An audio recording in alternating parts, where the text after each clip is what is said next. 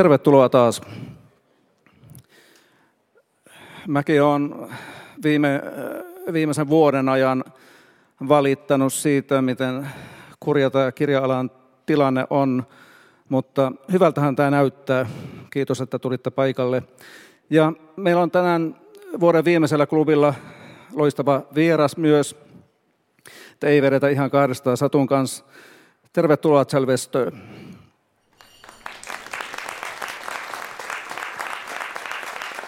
Ja Satu Rasila tulee mun kanssa yhdessä kuulustelemaan celliä. Kuulustelemaan. Mä Joo. lupasin, että tämä ei ole kuulustelu, mutta kyllä tämä on. Saako heti kuulustelun aloittaa? Aloitetaan vaan. Öö, upea teos, Molly ja Henry. Puhutaan siitä tänään, erityisesti kyllä sit muistakin asioista, mutta tota, niin hyvin tuore lukukokemus mulla ja niin kuin sulle äsken sanoin, niin pakahduttava tunne ja on vielä vähän sen lukukokemuksen tunnetilassa tässä. Mutta tota, paljon on, kiinnostaa tuon taustatyön määrä, kun tuossa lukiessa tajuaa, että, että se ei ole pelkästään niin kuin historiallisten asioiden tuntemusta, vaan hyvin yksityiskohtaisesti ajan ja, ja ihmisen toiminnan tuntemusta, niin Voisitko kertoa, minkälaista sun taustatyön tekeminen on? Voin, tota, voin oikeastaan aloittaa sanomalla, että pitkään aikaan en ole kuitenkaan enää joutunut aloittamaan ihan nollasta. Eli tämä on jo neljäs teos, joka sijoittuu sille ihan, monethan muutkin teokseni sijoittuvat lähihistoriaan, mutta joku 60, 70, 1960-70-lukuhan ovat vuosikymmeniä, joita olen kuitenkin elänyt joskin lapsena. Mutta mut mä oon kirjoittanut neljä romaania isän nimeen, joka ilmestyi vuonna 2000, missä kuulimme kerran. Vuonna 2006, Kangastus 38, vuonna 2013 ja nyt tämä Molly et Henry, jotka sijoittuvat selkeästi sinne 1900-luvun ää, niin kuin alkupuoliskolle ja Suomen silloiseen historiaan.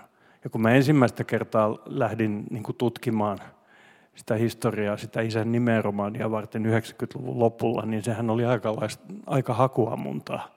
Että mä, kun mä menin johonkin arkistoon, en välttämättä tiennyt vielä, mitä mä hain.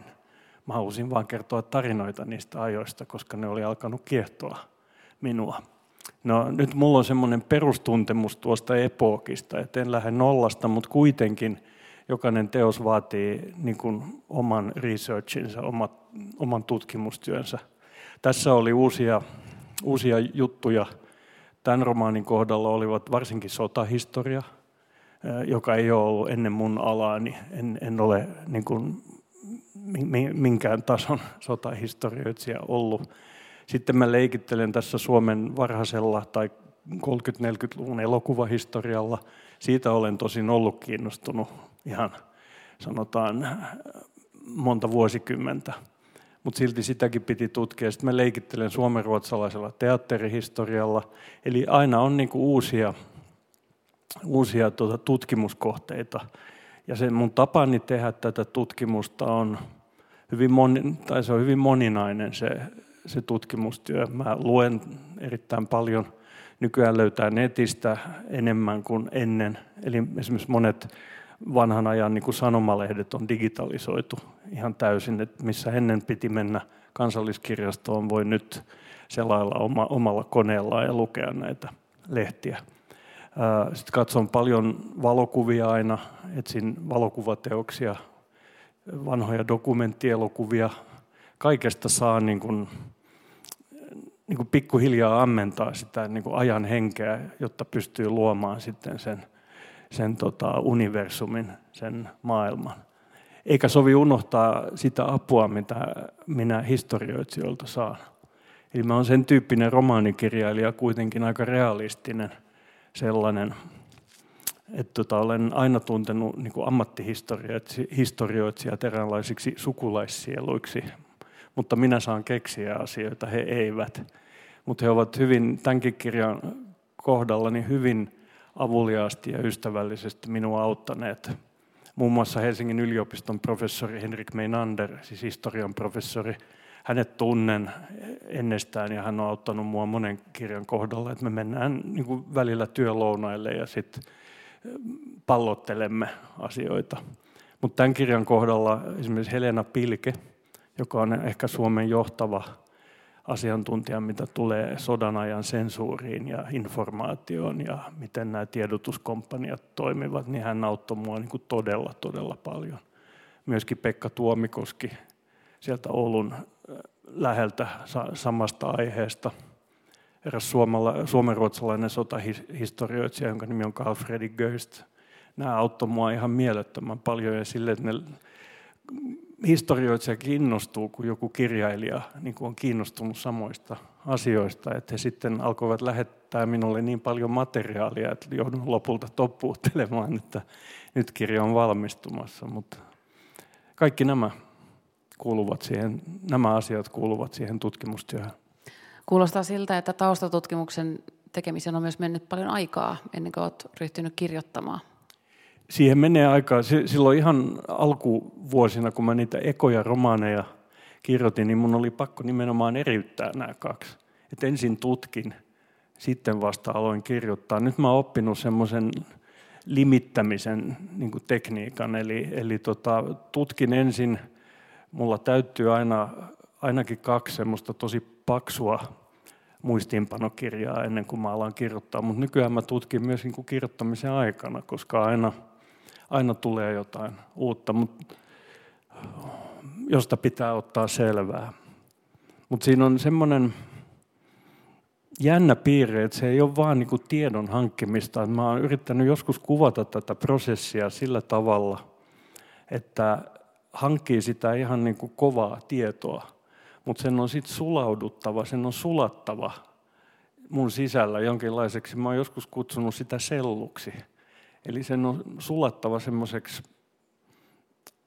aineeksi, josta minä pystyn sitten rakentamaan maailman. Eli, eli siinä liikutaan jo tunnetasolla. Eli kysymyksessä ei ole vain rationaalinen faktatieto, vaan pitää jotenkin pystyä elämään sitä aikaa jota kuvaa. Millaista kirjaa sä lähdit alun perin tekemään ja tuliko tästä semmoinen? Kyllä mä lähdin aika lailla tällaista tekemään. Tässähän on tämmöinen niin kuin taustahistoria, josta mä voisin puhua niin pitkään, että ette pääse esittämään kysymyksiä ollenkaan. Mähän on vältellyt näitä sotavuosia vuosikymmenien ajan. Mä oon kirjoittanut romaaneja, jotka lähtevät sieltä 1900-luvun alkuvuosilta vuosista liikkeelle, mutta päättyvät aina jonnekin 30-luvun loppuun. Ja sitten mä oon kirjoittanut romaaneja, jotka ponnistavat niin kuin heti sotien jälkeisistä vuosista. Jo ekassa romaanissa, niin Leijat Helsingin yllä, niin oikeastaan sen romaanin alku, aloituskohtaus on, kun sotalapsi, joka on siis ollut Ruotsissa jatkosodan aikana, palaa talvella 45 tai 46 Arcturus-laivalla Suomeen. Ja sitten mä oon niin ponnistanut sieltä ja liikkunut kohti kulloistakin nykyhetkeä, sitä, joka on vallinnut, kun mä oon sen kirjan kirjoittanut. Mutta sotavuosia olen vältellyt. Mä en ole kirjoittanut niistä ihan sen takia, että, että se oli niin iso trauma perheessäni ja suvussani. Molemmat ukit kuoli sodassa, toinen kaatui talvisodassa – toinen jatkosodan alkuvaiheessa, etenemisvaiheessa, molemmat hyvin dramaattisilla tavoilla vielä. Isäitini jäivät 25 vuotta vanha oli toinen, 27 tai 28, toinen jäivät leskiksi. Syvästi uskovaisina ihmisinä he eivät koskaan menneet uudestaan naimisiin, että kun mä vartoin, olin lapsi 60-luvulla, niin ei niitä miehiä, kavaliereja nähnyt, näkynyt missään. Ja sitten isäni ja äitini kumpikin tahollaan olivat vajaa kolmevuotiaita, kun menettivät isänsä ja varsinkin äitini elämän se pilasi. Että hän, hän, hänelle muodostui trauma siitä, että hän oli menettänyt sen isänsä itse asiassa neljä päivää sen jälkeen, kun äiti täytti kolme. Ja aikaisemmin samana kesänä tämä tapahtui siis elokuussa 1941 jatkosodan juuri alettua. Mutta juhannuksena, eli samaan aikaan kun oli tai juhannuksen alla, vähän ennen kuin tuli tämä liikekannallepano ja jatkosota alkoi näyttää väistämättömältä, niin, niin äiti oli saanut pikkuveljen, eli Enoni oli syntynyt. Ja tämä muodostui jotenkin semmoiseksi henkiseksi möykyksi.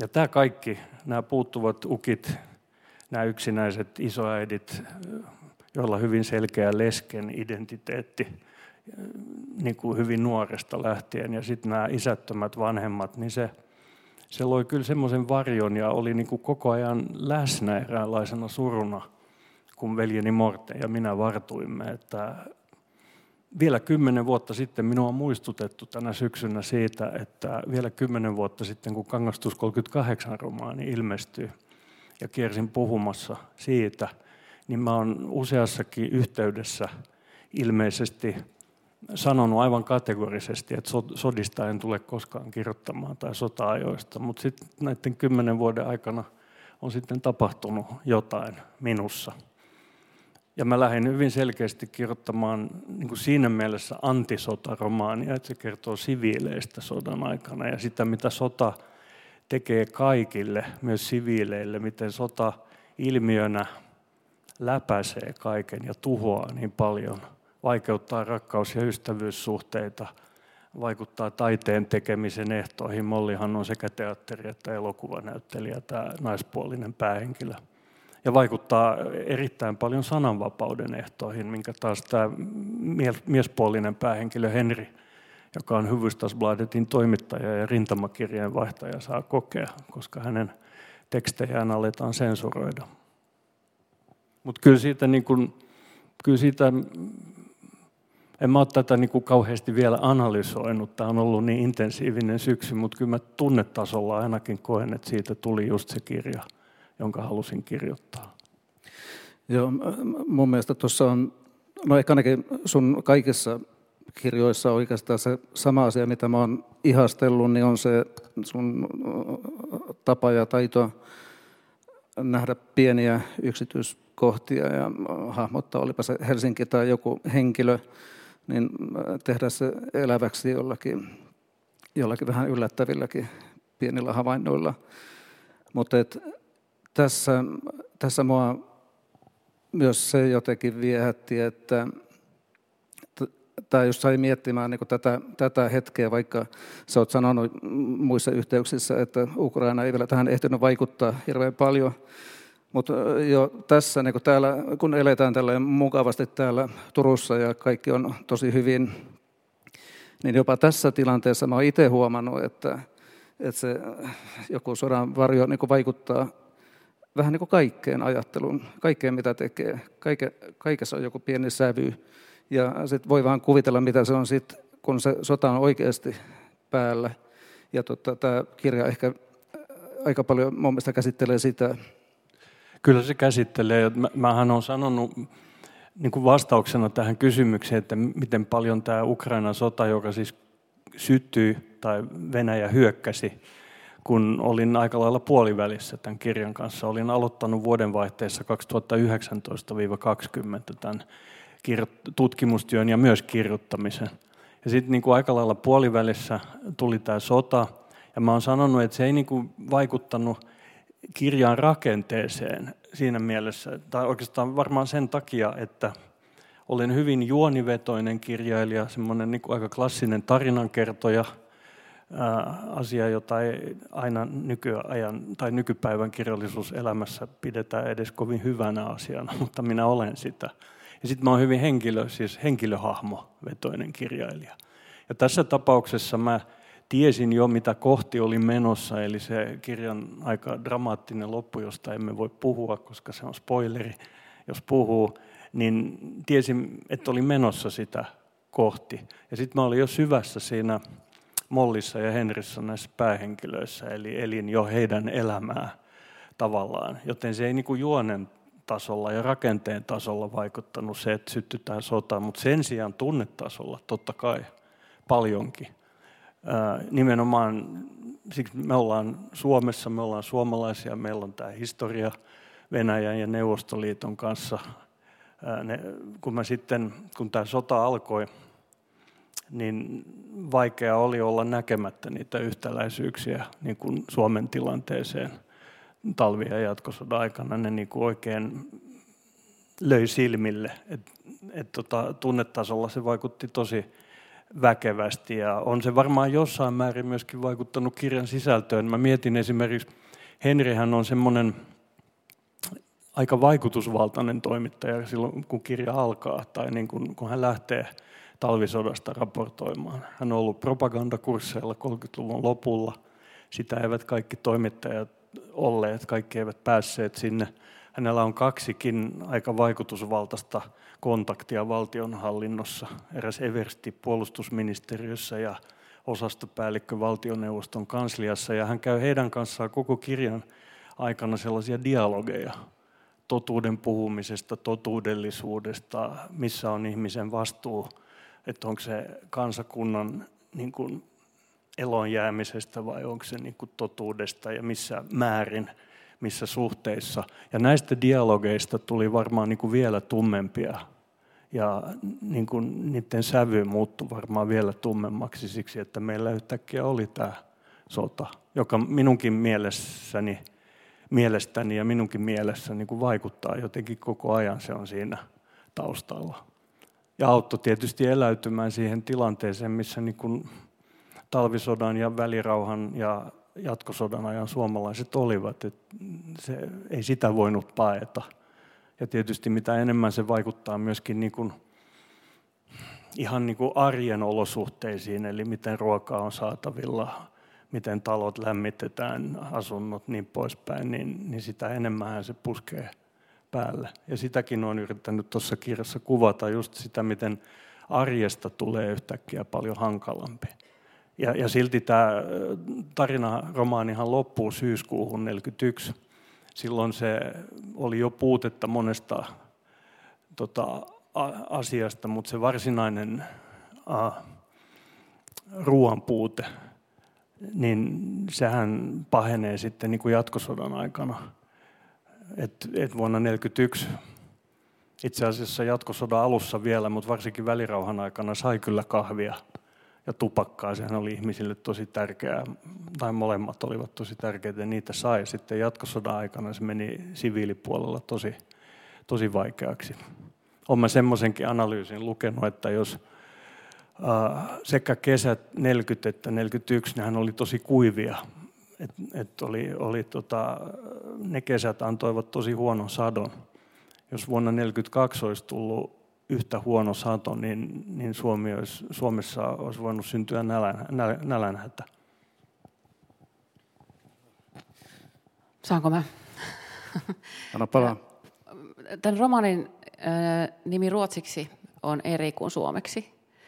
Äh, haluatko se kertoa siitä, sen taustoja vähän? Joo, voin kertoa ihan lyhyesti. Siis meillä oli ruotsiksi, ruotsiksi niin onni siinä mielessä, että toi Skymning-sana, joka tarkoittaa iltahämärää, se sointuu siihen Hegring-sanaan, joka siis tarkoittaa kangastusta. Eli siitä syntyy hyvä niin kuin myöskin foneettisesti Hegring 38 38 ja sitten Skymning 41 41. Mutta sitten kun me Otavan kanssa keskusteltiin, tämä on tapahtunut kerran aikaisemmin mun romaanien kohdalla, se niin kuin hämärä 41, iltaruusko 41, niin kuin ei, ei. Me vaan todettiin, että ei toimi aikoinaan kun mä kirjoitin semmoisen romaanin, jonka nimi on ruotsiksi Vådan avatvara skrake, jossa skrake on sukunimi, joka myös tarkoittaa koskeloa, eli erästä lintua, niin silloinkin me todettiin Otavan kanssa, että se skrake on niin suomen kielellä foneettisesti niin hankala, että sen romaanin nimeksi tuli isän nimeen, koska se kertoo hyvin vahvasti isä-poika suhteesta. Silloin mä olin vähän oppositiossa mä yritin vastustaa, koska vuotta aikaisemmin, me puhutaan nyt vuosituhannen vaihteesta, oli tullut semmoinen äh, brittiläinen elokuva kuin In the Name of the Father, jossa Daniel Day-Lewis näytteli pääosaa ja sen suomenkieliseksi nimeksi tuli myös isän nimeä. Mä sanoin, että ei me nyt voida antaa mun romaanille sama, samaa nimeä kuin ihan niin kuin äsken leffoissa olleesta menestyselokuvasta, mutta silti mä hävisin sen taistelun nyt en taistellut vastaan, koska olin niin kuin samaa mieltä, että me, meidän on pakko valita suomeksi toinen nimi kirjalle. Ja, tota, ja koska tämä niin vahvasti henkilöityy, tämä romaani Molliin ja Henriin, me todettiin, että, että sen nimeäminen päähenkilöiden mukaan suomeksi on toimiva ratkaisu. Ja sitten se alaotsikko, romaani sotavuosilta, sehän on yhteinen sitten ruotsiksi ja suomeksi. Tähän kieleen liittyy myös tämmöinen kysymys, että sä siis kirjoitat ruotsiksi. Ja, ja tota, sitten kun ajattelee tätä, miten hieno lause, tai siis tavallaan niin kuin kirjailijan lause on kirjailijalle tärkeä asia, niin tunnist, onko, ne, onko ne siinä sun lauseessa eroa ruotsiksi ja suomeksi? Uh, mulla on ollut onni alusta asti, että mulla on ihan ekasta novellikokoelmasta lähtien, joka käännettiin suomeksi. Mulla on ollut tosi hyvät suomentajat. Totta kai se lause hieman muuttuu, koska tota, suomi ja ruotsi ovat hyvin niin kuin erilaisia kieliä. Niillä on erilaiset vahvuudet. En mä nyt heikkouksista edes puhu, koska mun mielestä mä rakastan kieliä noin yleisesti. Mutta sanoisin näin, että niin kuin Laura Beck on nyt kääntänyt, onkohan tämä viides kirja, hän on kääntänyt myöskin näitä yhteisteoksia, joita olen tehnyt Juha Itkosen ja veljeni Mortenin kanssa. Ja tämä oli kolmas romaani. Ja hänen niin kuin rytminsä ja niin kuin kielen tajunsa ja mitä hän käsittelee kieltä, se sointuu hirveän hyvin sen mun lauseen kanssa. Eli mä oon ollut näihin hyvin tyytyväinen, mutta sitten tähän liittyy semmoinen pieni yksityiskohta kuitenkin, koska mä itse olen verraten kaksikielinen, en syntyjäni, koska mä tuun ihan ruotsin, mä tuun perheestä ja suvusta, joka oli niin kuin lapsuudessani lähes täysin ruotsinkielinen. Tämä on vaan niin kuin ollut mulle juttu. että mä opettelin jo lapsena puhumaan suomea, koska asuin semmoisella kerrostalopihalla, jossa mä olin ainoa ruotsinkielinen poika. Eli ainoa tapa päästä niihin jalkapallo- ja pihajääkiekkopeleihin mukaan oli oppia puhumaan suomea. Sitten jo teiniässä mä niin kuin rakastuin, tämä itse asiassa kerroin tästä Helsingin kansanarkistossa ihan pari iltaa sitten, että kun mä olin noin kymmenen vuotta vanha ja jo oppinut jonkin verran suomea, niin mä olin semmoinen suomenruotsalainen poika, joka katsoi iltaisin telkkarista sen ajan tämmöisiä, siis sen ajan salkkareita ja kotikatuja, eli naapurilähiötä ja hanskia ja spedeshowta. Mulla oli paljon luokkakavereita, ei niitä kiinnostanut. Ne oli jotenkin suuntautuneen, suuntautuneempia ruotsinkielisyyteen kuin, kuin minä.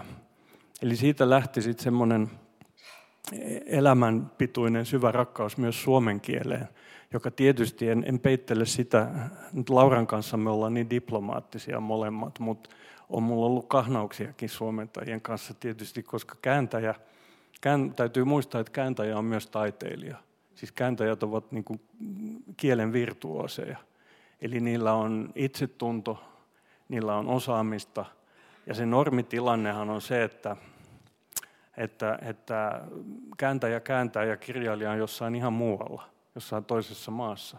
Ei se ole kääntäjälle luonnollinen ja luonteva tilanne se, että kirjailija istuu ikään kuin Martti Lutherina hänen vasemmalla olkapäällään ja on niin kuin kauheasti mielipiteitä siitä käännöksestä, mutta mä oon sitten semmoinen, että, että on mut dumpattukin niin kuin kääntäjien toimesta, koska mä, mä sen verran puutun.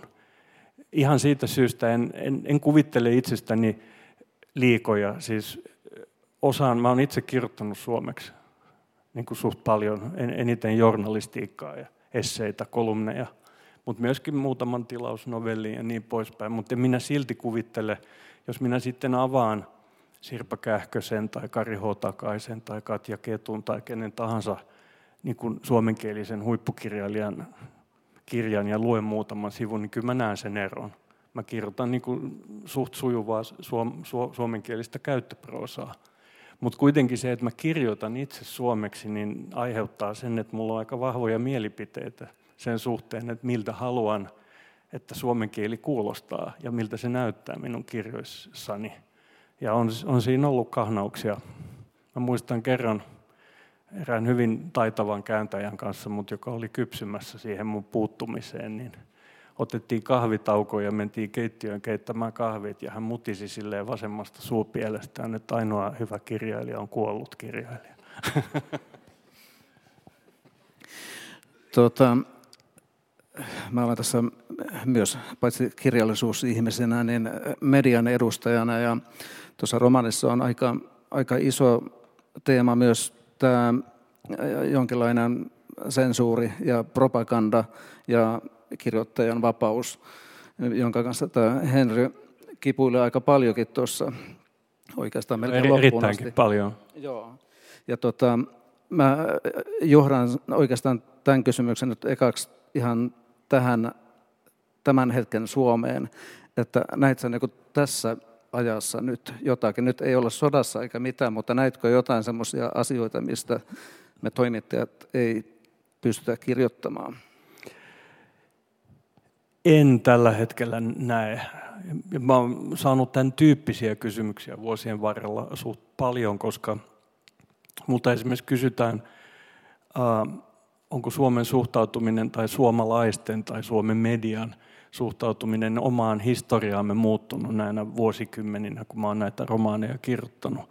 Ja silloin esimerkiksi vastaan, että on, koska kun mä aloin silloin 90-luvun lopulla ensimmäistä kertaa kiinnostua niin kuin sisällissodan, kansalaissodan ajoista, niin, niin niitä teoksia, esimerkiksi siitä vaikka nyt yhtenä esimerkkinä, miten punaisia naisia ja lapsia kohdeltiin sen niin kuin sodan jälkimainingeissa ja 20-luvun alussa, niin siitä oli kirjoitettu tosi vähän, että Suomihan on auennut tai avautunut huomattavassa määrin. Mitä sitten jatkosotaan tulee, niin ehkä siellä on vielä joitakin hiljaisuuksia liittyen esimerkiksi vankileireihin, missä pidettiin neuvostoliittolaisia vankeja. En tiedä, tämä ei ole mun erikoisala, mä vaan arvaan, että saattaa olla, mutta hyvin vähän. Enkä mä nyt sanoisi, jos miettii sitä tämän hetken keskustelua, niin en mä itse ainakaan vielä koe, että, että siinä olisi niin kuin sellaisia niin kuin uhkaavia tai niin kuin vaarallisia hiljaisuuksia. Sen sijaan se, mitä tapahtuu Suomessa nyt, niin sama asia tapahtuu Ruotsissa, Tanskassa, koko Länsi-Euroopassa, kun on tällainen tilanne päällä – kuin tämä Ukrainan sota, joka on kuitenkin keskellä Eurooppaa, niin jokainen maa militarisoituu.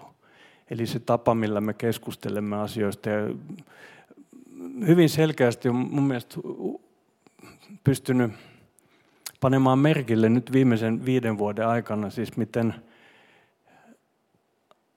kun tulee tämmöisiä isoja asioita. Ensin oli kasvava tietoisuus ilmastokriisistä ja, ja luontokadosta ja antroposeenista ja näistä. Ja vuoden ajan kuuntelimme kaikki Greta Thunbergia. Sitten tuli pandemia. Ja muutaman vuoden ajan kuuntelimme Hanna Nohinekkiä ja Asko Järvistä ja Mika Salmista. Ruotsissa oli Anders Tegnell, joka oli vastaava hahmo. Sitten pandemia oli itse asiassa vielä päällä ainakin jonkin verran, kun, kun alkoi tämä Ukrainan sota – jonka jälkeen olemme tietysti kuunnelleet Pekka Toveria ja Ilmari Käihköä ja Ruotsissa kuunnellaan Joakin Paasikiveä, joka itse asiassa on presidenttimme Juho Kusti Paasikiven jälkeläinen.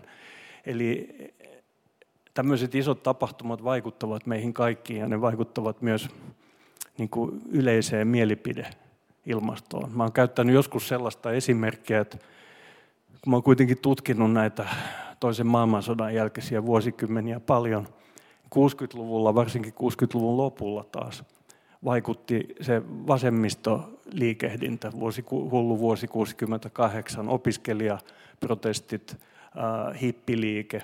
Eli jos katsot vanhoja valokuvia, niin joskus vuonna 1970 niin kokoomuksenkin puoluesihteerillä on valtavan pitkä niskatukka ja muhkeat pulisongit. Eli me niin kuin siirrymme, suurin osa meistä, ja minä kuulun heihin. Olemme niin kuin siellä jossain keskellä.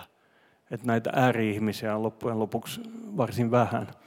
Ja me, jotka olemme isona enemmistönä siellä niin kuin suht keskellä, me siirrymme ajan virtausten mukana pikkasen johonkin suuntaan. Ja tällä hetkellä se tilanne on niin uhkaava ja maailma näyttäytyy niin, niin tummasävyisenä, pimeänä paikkana, että, että jokainen maa käpertyy hieman itseensä ja, ja myös jonkin verran militarisoituu. Näin, näin uskon. Mä pidän tuossa romaanissa myös siitä, että molemmat päähenkilöt jollakin tapaa pystyy, pystyy niin muuttamaan omaa suhtautumistaan asioihin. Ja, ja ehkä ovat esimerkkejä siitä, että, että aika huonoissakin olosuhteissa ihminen pystyy jonkin verran kuitenkin vaikuttamaan siihen, että mi, mitä se elämä on. Ja sekä Molli että Henri jollakin tavalla löytää kuitenkin tavan nähdä asioista se positiivinen puoli. Niin kuin ihan tässä arjessa tänne kevellessä mietin, että, että, että kohta tämä, tämä kaunis pakkan, pakkanen ilmeisesti loppuu ja alkaa sataa vettä, mutta siinäkin on sitten hyvä puoli, että sähkön hinta laskee ja niin edelleen, että niin. sitten sataa vettä, mutta saadaan halpaa sähköä ja niin edelleen, että usein nämä asiat on sille, että niitä voi käännellä sitten kuitenkin ja ajatella aika monella tavalla. Joo, itse asiassa ihan siitä lähtien, kun minusta tuli prosaisti, aloin kirjoittaa ensin novellikokoelmia, sitten romaania, niin varsinkin romaaneissa, niin se on kyllä aina ollut omasta mielestäni yksi pääteemoista, niin se, miten nämä valtavat mullistukset, mitä maailmassa on, no sota nyt on pahin niistä, mutta on myöskin niin tämmöistä rauhanomaisempaa yhteiskunnan muuttumista ja kehittymistä, kehitystä. Mä oon aina yrittänyt kuvailla, miten, mä, mä inhoan sitä sanaa pieni ihminen, koska ei pientä ihmistä olekaan. Me olemme kaikki oman elämämme sankareita, käyttääkseni vähän kliseistä ilmaisua mutta miten niin kuin ihminen arjessa, tavallinen kansalainen, niin kuin pyrkii selviämään näistä mullistuksista ja, ja niin kuin isoista muutoksista. Ja siihen selviämisen eetokseen, jota mä oon yrittänyt kuvata monessakin romaanissa, siihen liittyy, no tässä Mollin ja Henrin kohdalla liittyy aika lailla semmoinen taistelumieli ja heidän kohdallaan jopa auktoriteettikammo hehän ovat aika omapäisiä ihmisiä molemmat, mikä näkyy sekä heidän omassa keskinäisessä rakkaussuhteessaan, mutta myöskin siinä, miten he suhtautuvat auktoriteetteihin, Molli teatteri ohjaajiin ja, ja elokuvatuottajiin ja Henri taas lehtensä päätoimittajan tai toimituspäällikköön ja valtion senso, sensoreihin. Ää, mutta sitten toinen tärkeä pointti, joka on niin kuin tavallaan vain tämän saman kolikon toinen puoli, on se, se, mikä minua myös kiehtoo ja mitä yritän tässäkin romaanissa kuvata, niin kuin monessa aiemmassa, se on nimenomaan se, johon jo viittasit, eli se ihmisen, ihmisen kyky ja ainainen yritys säilyttää jonkinlainen arvokkuus ja myös ilo elämässä. Että mitä niin kuin hirveimmissä olosuhteissa, no joskus ne olosuhteet menevät niin hirveiksi. Mä voin kuvitella, että tämän hetken Gaasassa esimerkiksi ei pysty löytämään minkäänlaista siedettävää tapaa elää arkielämäänsä.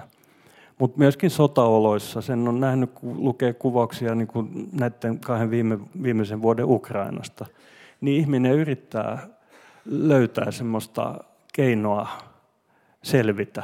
Ja selvitä niin, kuin, selvitä niin, että oma arvokkuus säilyy. Ja siihenhän vaaditaan, no se viime vuosina paljon käytetty sana resilienssi, vaaditaan resilie, resilienssiä, mutta vaaditaan myös niin kuin muu, muuntautumiskykyä jonkin verran.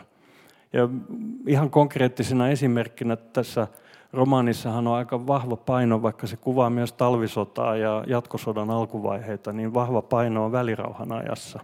Ja mua on esimerkiksi aina kiehtonut se, se kesä 1940, miten omituinen kesä se onkaan ollut Suomessa, koska jo talvisodassa oli kuollut 27 000 ihmistä. Et talkoo töissä, heinätöissä, kylissä, niin hyvin monessa paikassa on ollut semmoinen ammottava aukko. Sieltä on puuttunut nuoria miehiä, jotka ovat jääneet sinne. Ja silti yritettiin niin kuin parhaamme mukaan niin kuin panna pöytä koreaksi ja, ja tehdä ne asiat, mitä piti ää, tehdä miettii just sitä välirauhan aikaa, se on ollut outo siksi, että, että ihmisiä on jo puuttunut, siellä on ollut nämä ammottavat aukot, mutta sehän on myöskin aivan absurdi aika. Me oltiin saatu se Moskovan rauha, talvisodan rauha, jota Suomessa pidettiin ja ihan syystä niin kuin tosi raskaana ja epäoikeudenmukaisena rauhana. Jouduttiin antamaan 10 prosenttia maa-alastamme pois ja, ja tota, vuokraamaan Hanko laivastotukikohdaksi ja, ja niin poispäin. samaan aikaan, kun meillä on tämä hatara rauha, josta moni ei pitänyt, koska se oli epäoikeudenmukainen, jos katsoo maamme rajojen ulkopuolelle, niin kun se rauha tulee maaliskuun puolessa välissä, puolivälissä 40. Muutama viikko siitä, niin, niin Saksa syö Norjan ja Tanskan. Siitä muutama viikko, niin Saksa valtaa Belgian ja Hollannin Siitä muutama viikko ollaan jo alkukesässä ja Neuvostoliitto valtaa koko Baltian ja muistaakseni myös osia itäisestä Puolasta. Samaan aikaan Saksa menee Pariisiin ja valtaa Ranskan. Eli eihän se ole mitään rauhan aikaa, siis maailmassa, maailmansota vaan pahenee. Ja totta kai se on heijastunut myös Suomeen. Syksyllä 40 Henrikäysen Eversti, ei se on sen osastopäällikkö Melsteinin kanssa, valtioneuvoston kanslian osastopäällikön kanssa, hän käy semmoista dialogia. Ja hän on epätoivoinen ja, ja kysyy, että säilytimme itsenäisyytemme ja vapautemme, mutta tällä hetkellä itärajalta tulee neuvostoliittolaisia sotilaita junissa Hankoon ja samaan aikaan Vaasassa ja Oulussa saksalaisia sotilaita nousee laivoistaan maihin ja lähtevät junalla pohjoiseen. Että mikä itsenäisyys tämä on, kun kahdenkin vieraan vallan sotilaita kulkee meidän rautateillä edes takaisin, eikä me voida tehdä mitään. Eli mä yritän tässä kuvata siis, miten painostava ja outo se aika on, on ollut ihmisillä. Ja silti yritettiin niin kuin nimenomaan panna pöytä koreaksi ja elää niin normaalisti kuin ihmiset nyt kukin, kun kukin pystyy. Semmoinen iso pasifismi on kätkettynä näihin tunteisiin, mitä tuolla kirjassa nämä henkilöt tuntee. Esimerkiksi se hetki, kun se nyt ei ole mikään spoiler, sen varmaan voi sanoa, kun Molly makaa pellolla ja ilmahyökkäys menee, lentokoneet menee yli ja hän pelkää kuolevansa siihen paikkaan ja ajattelee, että ei halua, että viimeinen ajatus on se pelko ja sitten miettii jotain muuta. Ja nois... Su- suggeroi esiin edellisen kesän muistoja. Niin, kyllä. Niin tota, ja tuommoisissa hetkissä lukijalle tulee semmoinen iso samastuminen siihen, ymmärtää niin kuin, minkälaista se pelko ehkä, tai niin kuin, voi hatarasti aavistaa, että minkälaista se pelko on. Ja siitä syntyy sodan vastaisuus myös siitä, kun se tunne tulee lukijalle omaan, omaan kehoon. Mutta oliko jotain sellaista tunnetta, mihin sä olit haluton menemään kirjailijana? Että oliko joku, tota, kuten kuitenkin öö, ne on isoja ja pelon täyttämiä tunteita, niin oliko joku, missä sä itse koit estettä? En mä tiedä, koinko mä esteenä, koska on, on on paikkoja, joihin en tavallaan mennyt. Mutta tota, tässä kirjassa, vaikka se kuvaa enemmänkin siviilien elämää kuin sotilaiden, niin koska Henri on sotakirjeenvaihtaja, niin tässähän on hyvin rujoja niin kuin sotatoimien kuvauksia ja kuvauksia siitä, mitä sotilas saattaa joutua käymään läpi.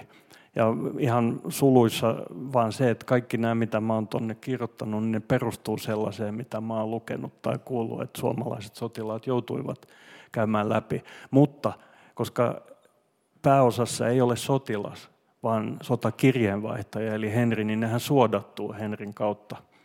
Ja, ja tota, paikka, jonne en mennyt, tai niin kuin se tila, sellainen tila, johon en esimerkiksi mennyt, on se tila, missä, ja tätä tapahtuu kaikissa sodissa ja, ja uskoakseni kaikkien maiden sotilaille, joillekin sotilaille, koska se riippuu ihan meidän, minkälainen kunkin niin persoonallisuus ja se syvin luonto on. Eli se brutalisoituminen, brutalisoituminen, mikä myös tapahtuu. Siis sotahan brutalisoi ihmisen.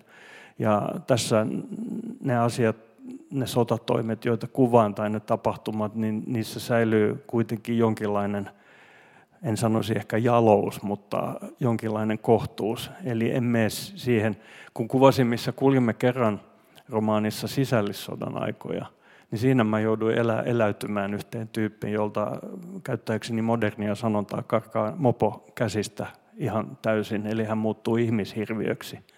Sellaista en joutunut tekemään tällä kertaa eläytymään sellaiseen ihmiseen ja hänen tekoihinsa. Mutta kyllähän se ristiriita Henrissä äh, varsinkin, äh, pidän Mollia ja Henriä ihan tasavertaisina päähenkilöinä, mutta Henri on kuitenkin lähempänä sotaa, koska hän on siellä kirjeenvaihtajana. Ja se konflikti Henrissä on kyllä hyvin syvä, koska hän alkaa mitä enemmän, mitä pidemmälle jo talvisota kuluu, niin hän alkaa inhota sotaa niin kuin enemmän ja enemmän sotaa ilmiönä. Mutta samaan aikaan hän on, hän, hän on kyllä lojaali Suomen asialle ja varsinkin niille sotilaille, joiden rohkeuden ja toveruuden ja, ja niin kuin yritykset selvitä hengissä hän näkee. Täytyy muistaa semmoinenkin pieni yksityiskohta, että Henrihän on kirjan alkaessa, tarinan alkaessa jo 43 vuotta vanha. Hän ei ole koskaan ollut naimisissa, hänellä ei ole omia lapsia. Ne sotilaat, jotka etulinjassa olivat talvisodassa ja myöhemmin jatkosodassa, ne, hän olivat monesti hyvin nuoria. Eli hän katsoo niitä nuoria sotilaita ikään kuin, että hän tuntee, että he olisivat voineet tai voisivat olla hänen omia poikiaan. Eli ja, ja sitten samassa, samaan aikaan hänessä on sen totuudellisuuden ja totuuden kertomisen ää, palo. Ja sitten on sitten tämä sotasensuuri, että hän ei saa kertoa siitä, miten julma se sota on, kun sen näkee läheltä. Ja, ja miten julmaa se sodassa kuoleminen on. Tässä tullaan just tähän, että kun se maaliskuun rauha, Moskovan rauha tuli vuonna 1940, niin se pettymys Suomessahan oli valtava. Ja, ja sitten pidettiin ihan käsittämättömänä, että miten me voidaan näin huono rauha saada. Eräs nainen reagoi jopa niin, että hän käveli eduskuntaan ja ampui itsensä. Asia, josta sitten lehdet eivät juuri kirjoittaneet, koska haluttiin niin painaa villasella tämmöiset reaktiot. Mutta yksi syyhän oli juuri se, että nämä sotakirjeenvaihtajat eivät saaneet kirjoittaa totuutta sodasta, siitä miten julma se oli ja miten kovilla armeijamme oli. Eikä Suomi ollut tässä mikään poikkeus, siis näin se menee. Mä just eilen juttelin Anna-Leena Laureenin kanssa, joka on ollut pitkään Hufvudstadsbladetin ja Dagens Nyheterin Venäjän kirjeenvaihtajana, mutta nyt ei saanut enää viisumia sinne, koska hänen tekstinsä ovat olleet liian kriittisiä ja hän puhui siitä, että vaikka kuinka me olemme Ukrainan puolella, niin eihän Ukrainakaan kerro totuutta siitä, mitä tapahtuu. Kukaan ei kerro totuutta kaikesta, mikä tapahtuu sodassa. Se on vaan niin kuin kirjoitettu siihen ilmiöön, jota sodaksi kutsutaan. Tuota, tässä kohtaa, jos joku haluaa kysyä jotakin, niin voi kysyä, että täältä voidaan tuoda mikkiä sinne. Siinä eturiussa on Mikko. Kaksi kysymystä, jos sallitaan. Palataan ihan kirjallisuuteen näistä sfääreistä. Minäkin olisin halunnut kysyä tuo, juuri tuosta nimestä, koska ne on, nimi on aina niin tärkeä. Se on se, mihinkä lukija ensimmäiseksi törmää ja siitä nimestä riippuu aika paljon jatko. Mä kysyn ihan toisesta teoksesta. Go inte ensam ut i natten. Se ei ole suomeksi sen, sen nimi, älä mene yöllä yksin ulos, vaan älä käy yksin yöhön. Mä korjaan ihan pikkasen, älä käy yöhön yksin. No joo, mutta, niin päin. Joo, mutta pointti on siis se, että, että sehän on ihan eri kieltä. Se on, se on, se on, tota, se on hyvin paljon, paljon runollisempi. Siinä on tämä verbi käydä eikä mennä, ja mennään vielä yöhön, tämä illatiivi. Niin siinä, siinä on valittu, että mä, sitten sä voisit kertoa, että miten sä reagoit tähän käännökseen.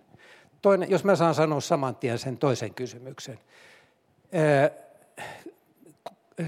Jotkut kirjailijat kirjoittavat pelkästään historiallisia romaaneita – ja jotkut kirjoittaa meidän ajasta ja historiallisesta ajasta.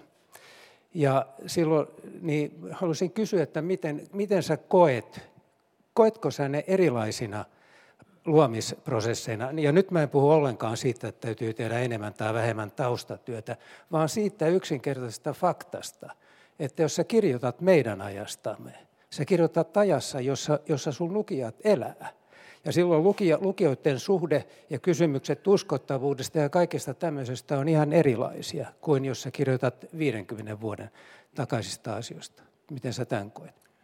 Joo, mä otan tuosta toisesta kysymyksestä kiinni ensin, koska mä tunnen itseni ja tiedän, että jos mä nyt alan vastata siihen ensimmäiseen, mä oon unohtanut sen toisen, kun mä pääsen loppuun. Tota,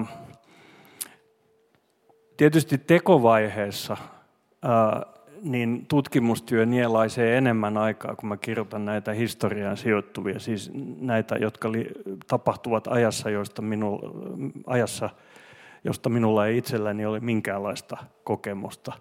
Mutta sitten kun, kun kirjat ilmestyvät, siinäkin on eroja, sä tavallaan sanoit sen jo. Kun mä kirjoitan näitä historiaan, sanotaan vaikka 1900-luvun alkupuoliskolle sijoittuvia teoksia, niin he, jotka pystyvät minua haastamaan, ovat historioitsijat ja sitten ne lukijat, joilla on joku todella syvälle menevä niin kuin historiaan liittyvä mielenkiinnon kohde. Mä, on esimerkiksi jo, mä yritän välttää virheitä, mutta tässä on yksi tekninen virhe tässä romaanissa. Kuulemma se olympiavenemoottori ei käynyt tota bensiinillä, vaan petroleumilla. Eli tämmöisistä jää väistämättä, ei, ei vaan pysty tarkistamaan kaikkea. Mutta tota, sitten, ja se mihin sä jo tavallaan tartuit, oli se, että kun kirjoitan sitten aikalaisromaanin, jota suunnittelen kirjoittavani ehkä seuraavaksi, niin jokainen teistä on yhtä lailla sen ajan asiantuntija ja ekspertti kuin minä. Eli siinä joutuu niin kuin haastetuksi tavallaan vähän niin kuin syvemmällä tavalla ehkä. Mutta ne, ne kirjoitusprosessit eivät sittenkään ole niin erilaisia, kun mä aina menen näiden henkilöiden kautta.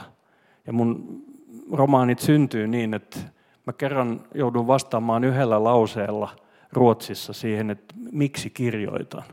Ja mä vastasin, että pitkän miettimisen jälkeen mä lähetin sähköpostilla sen vastauksen sille tyypille. Se keräsi kirjailijoita näitä vastauksia. Ja mä vastasin, että minä kirjoitan, koska outoja ihmisiä ilmestyvät päähäni ja alkavat puhua ja vaativat päästä sieltä ulos.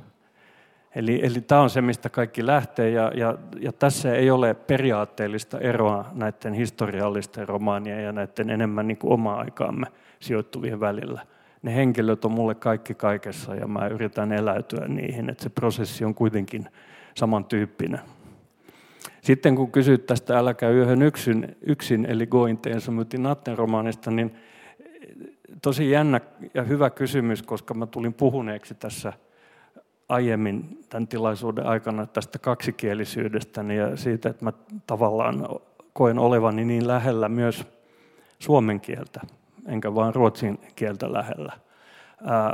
Syy tähän on se, sehän, toi koko romaanihan perustuu kap, musiikkikappaleeseen, siis 60-luvun kuvitteelliseen biisiin, johon mä kirjoitin niin kuin aluksi sanat muutaman säkeistön ennen kuin mä lähdin romaania kirjoittamaan.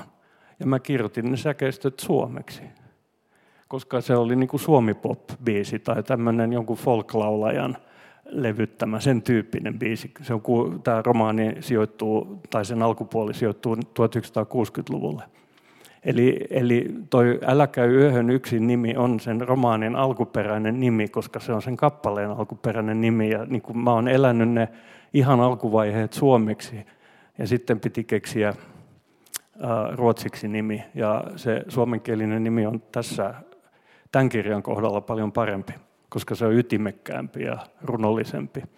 Se Going Tensa myytti natten tai Äläkä yöhön yksin sen, sen kappaleen ja myös romaanin inspiraationa on tämä Dylan Thomasin kuuluisa runo Don't go gently into the good night, joka on ollut mun yksi mieliruno ja se on semmoinen tosi väkevä niin kuin runo siitä, miten sammumista vastaan täytyy taistella. Kiitos. Tämä olikin yllättävän mielenkiintoinen kysymys. Tuota, me, meidän pitää vähitellen lopetella, mutta lopetellaan nyt kuitenkin vielä jotenkin jollakin loppukevennyksen tapaisella. Jotain muuta kuin sotaa, niin miten joulu lähestyy? Onko sulla jotain joulutraditioita tai mitä, mitä tuleman pitää nyt sinun lähiviikkoina? No mulla on e-, e-, erittäin selkeä joulutraditio. Jos tämä varhainen talvi ei olisi tullut. Mulle on nyt kahtena perättäisenä syksynä käynyt näin. Mullahan on mökki tässä Turun lähellä, eli Nauvossa. Ja mä harrastan syksyisin ja aikaisin keväällä taimenkalastusta. Ja kahtena syksynä peräkkäin on käynyt niin, että juuri kun mä saan sen yhden viikon, mä oon reissannut koko tämän syksyn erittäin paljon Ruotsissa. Ja ihan niin kuin viime vuonna, niin tänä syksynä mä olin merkannut marraskuun lopulle kaksi päivää, että tuossa mun ei tarvitse enää matkustaa, mä voin ottaa ne vapaaksi ja mennä ulkomerelle kalastamaan taimenta ja sitten tuli talvi. Et siinä meni ainakin yksi tämmöinen syksyn perinne ihan pieleen. Sitten jouluna mulla on hyvin selkeä ja erikoinen perinne sen takia, että toinen mun pojista, mun esikoiseni, on syntynyt jouluaattona. Eli me vietettiin aina, hän on nyt täyttää jouluaattona 36, mutta me ollaan aina vietetty silleen, että jouluaattona niin, niin aamusta kello iltapäivä kahteen on hänen syntymäpäivänsä ja sen jälkeen on sen toisen tyypin, se joka eli 2000 vuotta sitten. Eli mä teen aina, alan jo kello aamu kymmeneltä tekemään riisipuuroa ja sitten tiet, tietty määrä ihmisiä tulee ja hän, hän on sitten kunniavieras, tulevat syömään riisipuuroa. Kiitos. Tähän on hyvä lopettaa. Kiitos sinulle ja hyvää joulun aikaa ja, ja hyvää uuttakin vuotta. Ja kiitos teille kaikille. Tämä on ollut taas tosi hyvä vuosi, ainakin täällä näissä tiloissa. Ja ensi vuonna jatketaan 25. tammikuuta on seuraava klubi ja tuota, sen verran voin siitä rauttaa, että Finlandia aiheen tiimoilta keskustelemme. Saattaa olla, että saamme tänne jonkun Finlandia-voittajan paikalle taas. Kiitos. Kiitos, että tulitte.